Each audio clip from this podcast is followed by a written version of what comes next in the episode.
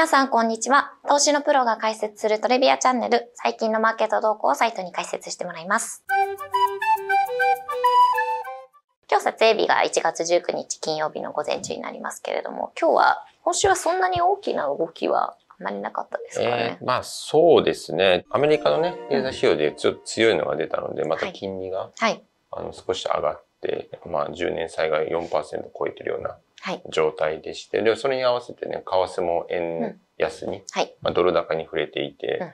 まあ、為替に関しては、あの、思ったより、あの、円高に、うん。なかなかいかないなというのは印象、ね。一時期ちょっと円高基調になってましたけど、やっぱりまだドルの方が。うん、5%、10年債5%ぐらいの、ついてたようなぐらい、あの、ちょっと市場金利高かった時ですら、あの、アメリカのドルのですね、うんですら、為替レートで150円内外とかだったので、はい、まあそこからで言うと1%ぐらい下がってるんだけど、うん、あの金利が。あの、にもかかわらず、為替レートはね、まあ148円、150円後半なので、そうですね。あんまりなかなか円高にいかない。うん、っていうのは、ちょっとこう、意外な、うん、個人的に意外なところではあったんですけど、はい、まあそれを除くと、あの、まあ、経済指標のところが強いの出て、またちょっと、あの、3月の利下げないかもとか、って話また出てますけど、うん、あの、全体的にはもちろん利上げってもう終了局面というか、うん。はい、どちらかというとこれからいつ下げるかって話なのそうだけども、うん、ちょっと下げの織り込みは早すぎる。まあ、ちょっとね、前回もその話したと思いますけど、はい、あの、そんな簡単に話は結構ね、あの、インフレってそうですね。根強く残るリスクあるから、そんな簡単にバンバン利下げって感じじゃないかもね、みたいな。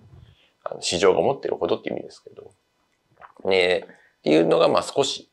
出てるという状況ですかね。で、まあこの話、まあ何度もしてるんで、まあ今日はですね、少し別のところで、うんはい、あの中国。はいはいはい。まあ中国は逆にデフレが始まってるみたいな。なるほど。で経済も非常に悪いし、うん、失業者もね、あの、あの特に若者が就職できないとか。え、そうなんですね。うん。あとなんか不動産の市況がね、もう本当に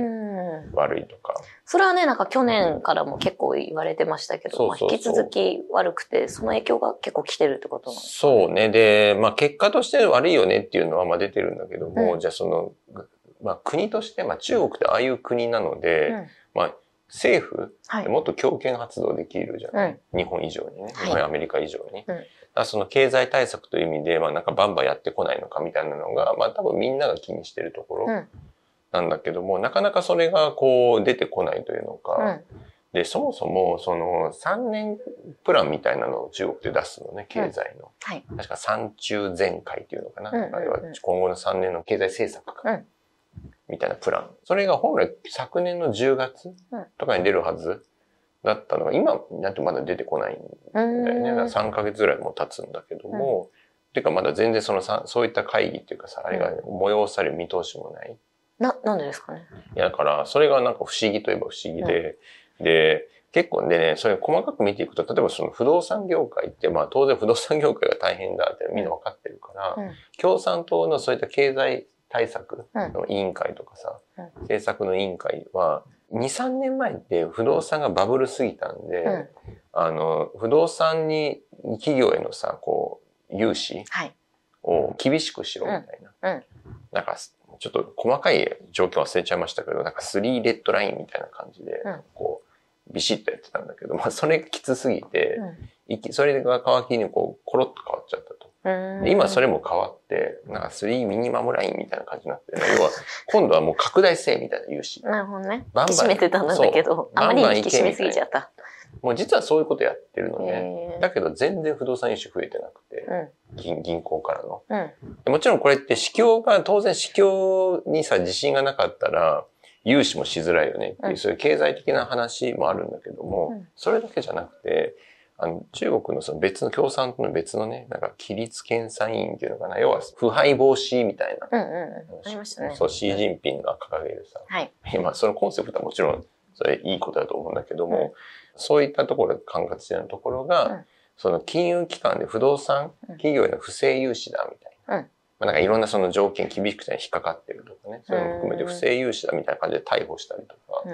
なんか確かね、去年、今年か、まあそれで90人ぐらい逮捕されたのかな、いろんな金融機関え、捕まってたりとかして。そうなんですか？そう、だから、あの、中国の、その、要は、共産党の中でも、それビシビシ厳しくする、まあ、要は、規律部みたいな 人たち。はい。コンプライアンスというかなんか、あるじゃん、それなんか、生活指導部みたいな、高校生的な感じの、こう、がみんな厳しくやってるから、当然、金融機関もさ、方や経済対策の方からさ、うん、いや、どんどん融資しな、みたいな、もういいよ、みたいなって言われても、怖くてできない、そういうことですよね。なんか間違えちゃったらっていうか、逮捕されるってことですよね。そう、なんか、なんかちょっと細い、細いところに引っかかるね、うん、しかも条件っていうかさ、その、でしょっちゅう変わるからさ。そう確かに怖いですね。あれみたいな感じになっちゃうから、やっぱり怖くて出せないみたいな。全然不動産融資伸びていなくて。うん、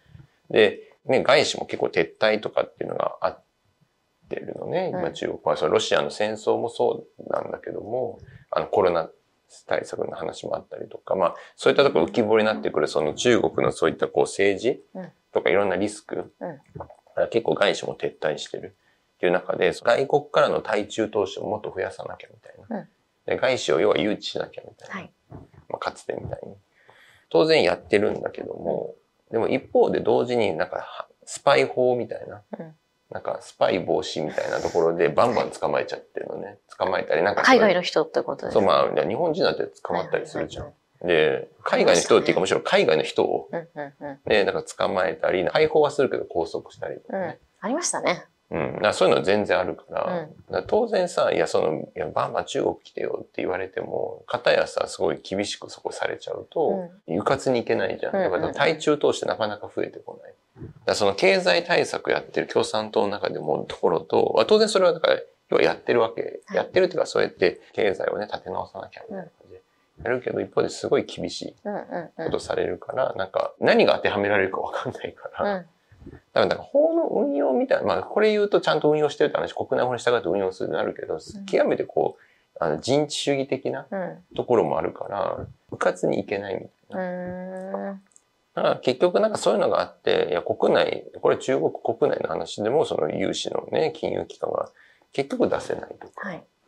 中国の国内の人たちですら戸惑ってるのに、海外からさ、うんうん、やっていくなんてもっと戸惑うわけだから。だからそういった意味でなかなかその経済のその見通し、うん、陰って不景気になってきたんだったら、政府がさ、財政出動なり何なりして経済対策してとかって、シンプルに言うとそうなんだけども、なかなかそれが今出てきてない。うんまあ、特にその今ね、困ってるその不動産と対外国外国の対中投資の減少。うん、これ両方とも規律検査員みたいなところの兼ね合いで、はいうん、なかなか広がりにくいっていう状況。でもなんかそれってちょっと負のスパイラルじゃないですけど。そうなんだよね。だからその、結局さ、反腐敗、腐敗運動みたいな。うんあのまあ、要はそういうのってさ、当たり前だけどさ、うん、それ自体はさ、そりゃそうだよねって話だから、うん、それやめましょうっていうのも変な話だし。はい、で、しかもシー・ジンピンのさ、ある種こう、一つの目玉政策みたいな。うん、で、ただ結局、まあ、これもね、難しい話だけど、一人のさ、まあ、大きなさ、力を持ったボスに、はい、がいたらさ、その人にこう認められたいし、評価されたいから、まあ、やりすぎちゃうっていうかさ、うんうんうんうん、まあ、どこの部署もやりすぎちゃう。ある意味です、ワークしてるっちゃワークしてるんだかもしれないですけど。うんまあね、でも結局それが弊害になってるっていうのはあるんだろうね。うん、そのバランスっていうのはなくて。うん、ね、結局なんかその、特にその腐敗のところで、だからこう矛盾したような感じに。うん融資どんどん増やせって言うと、なんか融資出した瞬間、もう融資を出してるとことかあったら、うん、あれこれなんかひょっとしたら、はい、検査したらなんか見つかるかもみたいな。なね、むしろ見つけたら点数稼ぎなんだ、うん、よくあるさ、なんかちょっとスピード違反とか、中、なんかそういうのでさ、どんどん点数稼ぎでやるとかよくある。あるはい、ああいうノリ、ね、うん。ああいうの国家版みたいな。なんかすごいこう、なんか歪な。うんうん、正直三中全会とかまあ全然出てこない一つの要因なのかなと。出てこないっていうか出せないって感じなんですかね、うん、まあ、結局これ決め、決めれるのってシー・ジンピン一人だと思うから、うん、彼が、いや、もうこここうして、ここは今抑えろとかさ、こういうのをやればいいんだろうけど、多分なんかそこがうまく、まあ、何かがあるのかね、なんか出てこない。っていうのが、こう結構その中国の経済全体で、何、どうしたいのかっていうのが、うん、まあ、三中全会開かれてない時点で、あの、国家的なビジョンっていうのが示せれてない状態だと思うんですけど、ほっといても育つような、あの、経済に伸びましたっていう環境終わっちゃったんで、うんうん、ちょっと未知の領域に入ってるっていうのも、なかなか難しい。そういう話があると、日本はね、結構中国へのエクスポージャーが多い企業もあるんで、まあ、限りってことじゃないですけど、ね、はい。まあ今は中国株から日本株への避難って結構あるんですよね。はい、まあ今年初から中日本株強いのってもちろん新ニーサの影響結構あると思うんですけど、うん、あの、それだけじゃなくて、そのやっぱり日本株にこうスイッチしていこうみたいな、っていう動きもある。だけども、日本株の中でも中国エクスポージャー大きいところは今後ちょっと色合い変わるかもしれない。まあ中国のこのデフレとかが長引くなら、だけどね。いや、いきなり突然来月からさ、もうバシッと変わって、なんか、こう、経済こうです、みたいな。でちょっと腐敗、うんぬんとか、その締め付け、厳しいのはちょっと、こう、横に置いといてね。そう、規制でがんじがらめして身動き止め、取れないみたいな状況はもうなくしましたとかって、あの国の場合突然あるから、ちょっと何とも言えないけど、これが続いちゃうんだったらやっぱ日本企業の中国エクスポージャー大きいところっていうのはちょっと要注意。株としても要注意かなと。で、中国、まあね、今その、やっぱり中国と世界とのつながりっていうのは少し弱まってきてるとこもありますけど、うん、そうは言ってもデフレ環境下で、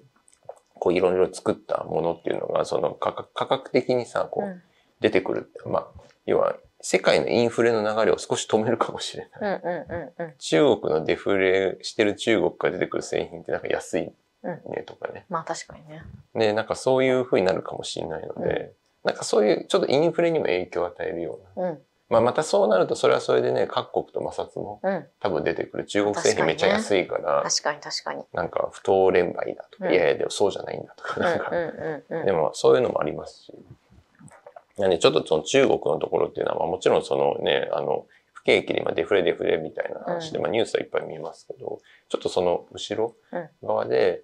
あの、何が起きてるのかなって見てると、うん、どうもその、け規律系の人たちと、うん、あのこう進めたい人たちの、うん、すごい、まあ、バトルというのか、点数稼ぎみたいに近いのかもしれないけど、結局、だからそこの舵取りっていうのが多分トップ層でちょっとできてないのが要因なのかなとは。でもこれ続くと結構続いちゃいそうだからね。まあ、確かにね、中国の動きってもう無視できないですもんね。いや、もちろんもちろん。ほど。勉強になりました。まあ、ちょっと引き続き何か大きな動きがあれば、ね、ぜひこちらで共有お願いできればと思います。弊社では、あの、専属のアナリストが引き続き、あの、レポートを配信してるんですけれども、まあ、もうすぐ、あの、産休の決算が日本でも始まりますので、あの随時、あの、決算レポートっていうのを配信していきますので、ぜひ、あの、概要欄からチェックしてみてください。今週も一週間お疲れ様でした。面白いと思っていただいたら、いいね、チャンネル登録もよろしくお願いします。